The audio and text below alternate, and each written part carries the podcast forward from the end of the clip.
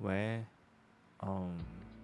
对啊，没事啊，我只是刚刚打给你，你没有接，然后我想要说一下我最近发生的事，你有空吗？嗨，各位，我们回到我们的声音日记的第五集，yes，我觉得有件事情就是。我们可以看看，我会持续努力的做出几集这样。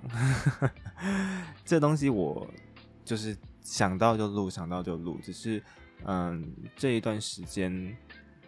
六月、七月、八月到现在，我录音的时间是九月。嗯，前面有很多时间啦，我想要把我之前发这段时间发生的事情记录下来，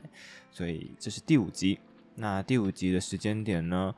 嗯，会落在大概六月底到七月中不等。因为其实实际上的时间我也没办法分得很清楚，就是我是用我那时候的日记来做一个判断，就是那时候的心情。因为我可能写的时间点也不一定是当下那件事情发生的时候。嗯，那。六月底那时候，我觉得还蛮因缘际会的，是我很清楚是在六月二十号当天，我就是接到了一个面试通知，但是那个面试通知不是我主页的面试通知，是我嗯就觉得说，反正这段时间没有办法回到主页，那我可以找个打工，不用时间很长的，也不用说完全做到正职的，我就是。赚一点零用钱的感觉，就像是学生时期在打工这样子，下课然后打个四五个小时这样子的感觉，算是维持一下我有在工作的这个状态，只是不是完全的像朝九晚五啊，或者是说有要加班啊等等的这种都没有，就单纯我只有用下午的一点到六点这段时间去做嗯处理资料，我不能讲太详细啊，因为它其实是有保密条款的。那那时候是在合作金库工作啊，工作内容其实是我在学生时期就有在接触的。那这东西其实说实在蛮简单的啊，就是 key key 一些资料，只是因为资料内容就是比较跟他们的客户有关系，但就有些金流上的处理的。那那时候在接触这工作的时候，其实我没有想太多，我就觉得说，反正这个工作其实流动率、开换率很高，因为嗯，大家都会把它当成一个暂时性的，通常不会把它拿来做永久，除非是那边的主管，或者是说，我很少听到就是在那边打工，可能做了两三年之后变成职，很少，我听到的很少，对。那那时候去到合作金库打工，面试的第一天，那个经理就很好奇说：“诶，为什么看你这个学历啊，看你的工作性质，为什么会想要来做这件事情啊？”我就说：“哦，因为疫情的关系啊，所以嗯有停业，然后也有减整，但其实我没有说出就是其实我还在找工作这件事，我。”那时候的心态，我觉得讲出我还在找工作，好像是一件很丢脸的事情，就会觉得我是不是那种在那个行业里面其实没有能没有能力，没有办法把事情处理好。那时候主管听到我说：“哦，我是在牙科工作。”他就觉得：“哦，在牙科不错啊，那你打算在这边就是帮忙多久？”说：“呃，可能两个月、一个月不等吧。”就是看哪时候疫情比较舒缓了，我可以回到主业的时候，我就会跟你说哦，不好意思，我就做到这一个礼拜或者这一天这样。然后说啊，好吧，那反正我们现在也缺人，那你就来帮忙吧。所以就面试就很简单的，就只是跟你讲一下，跟我讲一下就是做什么那工作内容。那我一到那个环境的时候，我没有印象说我应征的工作内容是什么，我只有看到那个名字，就是说 key in 资料。资料处理人员，类似这种的，然后到了那个当下，我才知道说，哦，原来他的所有东西是是我之前做的，只是他可能他们修饰的，就是在那个人力洋上面的修饰的东西是看起来比较高级一点，但实际上就是个都都差不多啊。那那时候去第一天，我就呃，又有个主管带我，然后让我熟悉一下他们那边的系统操作。我也蛮快上手的啊，因为毕竟有经验了嘛。最有趣的地方就是，主管带了我两三天之后，他就说：“哎，那不然你我帮你换个位置。那之后你有什么问题的话，你再跟我讲。因为毕竟那个主管旁边的位置都是留给新人进来的第一天、第二天，然后习惯这个工作的速度节奏这样子。那我就说好啊，好啊，那我就随你们安排，没关系。”那他就帮我安排到了一个，应该在那边是做很久，然后他最后是没有变成正职，他就是以打工的薪水去算，就他的那个时数是从早上九点到下午五点，这个时间其实就是正职的时间，中间还有一小时吃饭时间哦，但是那个吃饭不是要打卡的吃饭，就是你吃多久自己去抓，然后我们就是会把那个时间。呃，算是他们主管会自己去扣，所以不管你吃多久都没关系，但是就是要在一小时内结束。就你可能吃十分钟、二十分钟都 OK，但是他也不会扣三十分钟的薪水，但吃一小时是 OK 的。嗯，那坐我旁边的那个人呢，他很神奇，他都不讲话，包括我问他问题的时候，他也都是说用。嗯，笑笑的点头摇头，或者是用神情告诉我，因为毕竟我们在室内工作，所以我们不能把口罩拿下来，也没办法用类似唇语的那种方式说“我跟你讲哦”这种的，就是要讲的很小声很小声，然后看他的嘴唇这样子。没办法，那时候那个人他给我了很多，当下看他在工作上的态度，其实影响了我。对我自己的主业工作的时候，之前遇到的事情的态度，怎么说呢？那时候我打一个日记，七月一号，身为一个打呃，身为一个待业打工仔，现在我的生活好比退休人士在看牌的感觉，好像加减赚钱过生活一样。看着我旁边资深的打工仔，他那认真的神情跟态度，明明我跟他年纪应该差不了多少，我是因为疫情的关系。暂时的待业，所以来这里打工。但我隔壁的却是朝九晚五的正职打工仔。为什么说是正职？因为我边工作边偷偷问他：“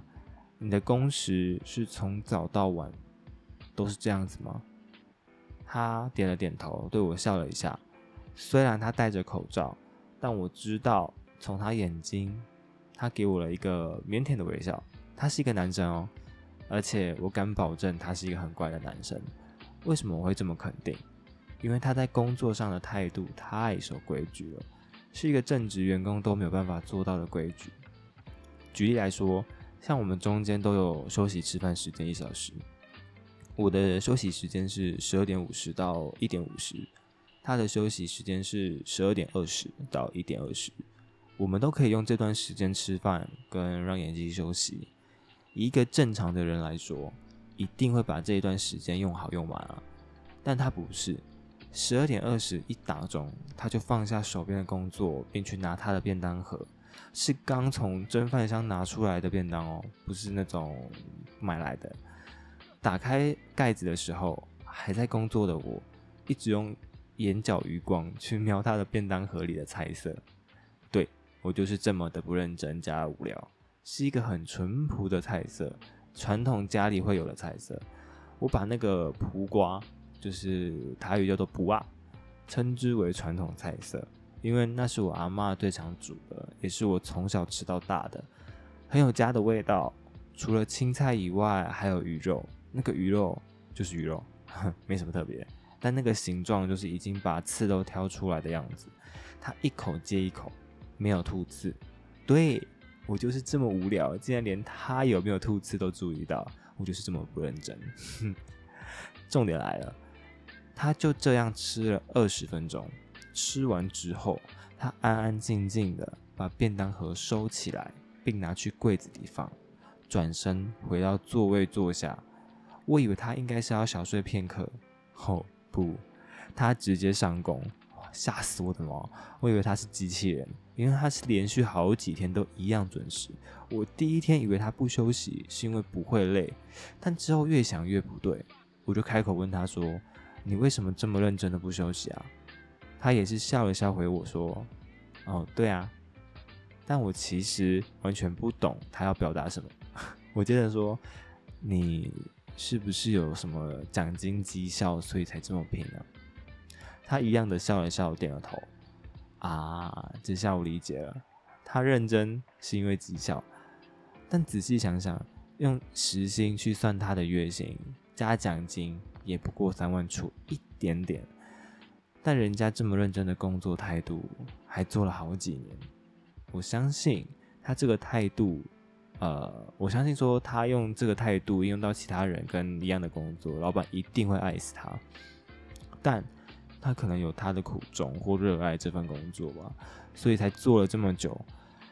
但好险有遇到这个资深的打工仔，我好像又得知了一种人生观。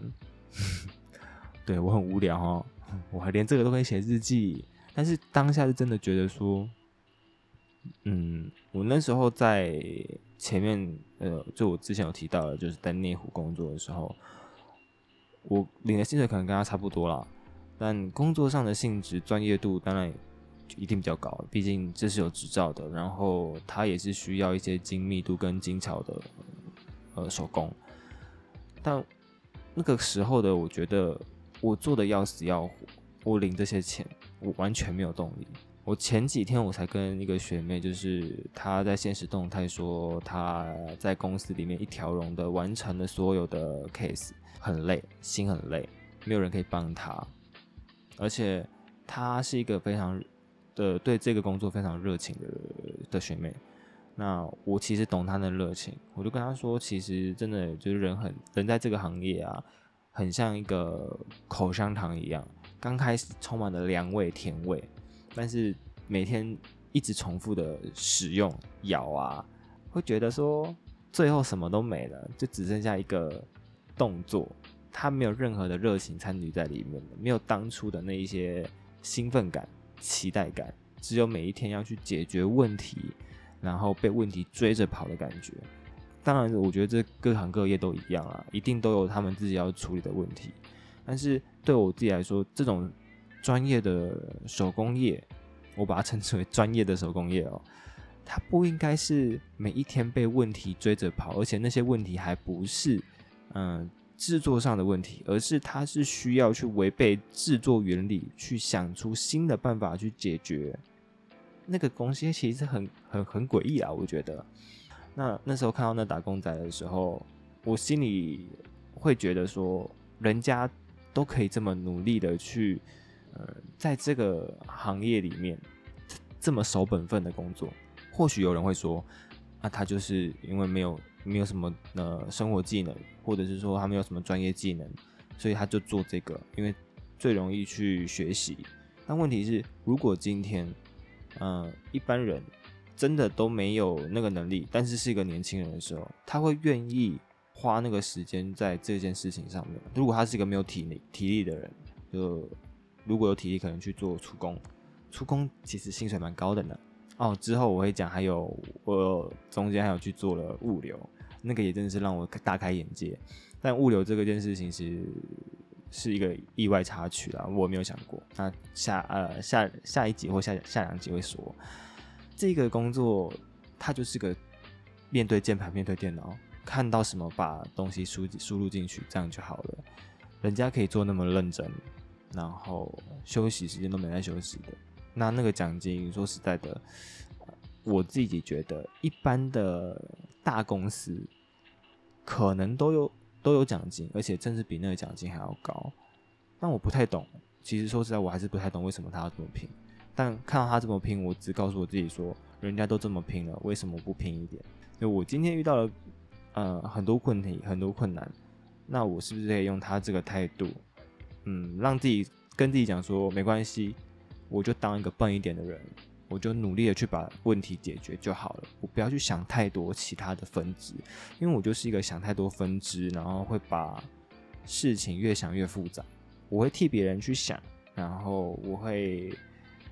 嗯把事情变成一个明明它是一条直线，但是我会把它变成很多条直线叠在一起。对，就想越想的复杂啦，这样子。那他因为当时候我就看到有呃主管去找他聊天，就说：“哎，你好歹也带一下你旁边的这个新人吧，呃，你做了那么久，遇到什么问题，你跟他讲一下啊等等的。”但我们的遇到问题其实不不难啊，就只是那些字可能没看过，或者是那些字看不懂，就这样子。只是对他们来说，就是这个工作里面最最麻烦的一个点，因为只要有错字，然后金额有问题，其实都蛮可怕的，因为差一个零就就差了一个单位呢。如果是千万跟百万，甚至到亿，哇，对，这就是那种感觉啊，嗯。我那时候在七月，呃，这份打工其实是我从六月底一路做到八月中，因为八月快底的时候我就找到新的工作了，然后是我的正职工作。所以这份打工，我很庆幸我有接到这份打工。如果我当时我没有这份打工，我会觉得我一定会很很慌，然后很茫然。因为毕竟这个份工作，这份打工也陪了我一个半月多哎，然后他也是让我弥补了我一些费用上的支出。我本来以为我没有什么费用支出，但是殊不知，默默的就要缴了一些很莫名的费用。像好比没有工作的时候，他就会国家会叫你缴一个什么国民年金啊，国民劳保。因为没有我没有保劳保，那时候我觉得说。如果我今天可能这个礼拜一说我来这边打工，结果我可礼拜五就回去我的本业，那人家的这个劳保保了又要退掉，我觉得很麻烦，就不想麻烦人家。但殊不知跟我想的不一样呢，我等了好久好久才有新的工作，所以我劳保一直没有保。那那劳保就就直接扣掉，它就是变成国家会来找我拿，它不是在我的打工的费用里面直接扣除。也就很复杂，然后还有像我会骑车啊，还有停车，就是汽车的停车费那些的，就默默的也要缴很多钱。我本来想说，因为我都算算刚刚好，可能我生活开销是怎么的，嗯，有时候就是跟自己想的不太一样啦。那这一集短短的，其实主要就是我那段打工前期就遇到这个人，会觉得。如果可以的话，我那时候很想要问他说：“你愿不愿意跟我合作一集看看呢？”那想想算了，人家这么害羞，但我也没有留他的任何资料，就是我没有呃问他说你叫什么名字啊，你的 line 等等的这些都没有，我就只是每天，因为毕竟一点到六点嘛，所以大家都要处理自己的资料，就不会聊太多天，下班就走就走掉了。但如果哪一天你真的也听到了我现在这个录音的日记，对我就在讲你，谢谢你哈。那时候还有啊，怎么讲，就是有遇到你的帮忙啦。其实中间会因为你的单纯，让我觉得哦，其实很多事情我当时候就真的想太多了。看你在处理一些事情跟反应的时候，奇怪，我在告白吗？好啦，这一集就差不多是这样子。那后面还有应该两三集吧，我不确定。但就希望你们喜欢啦。下一集见啦，拜拜。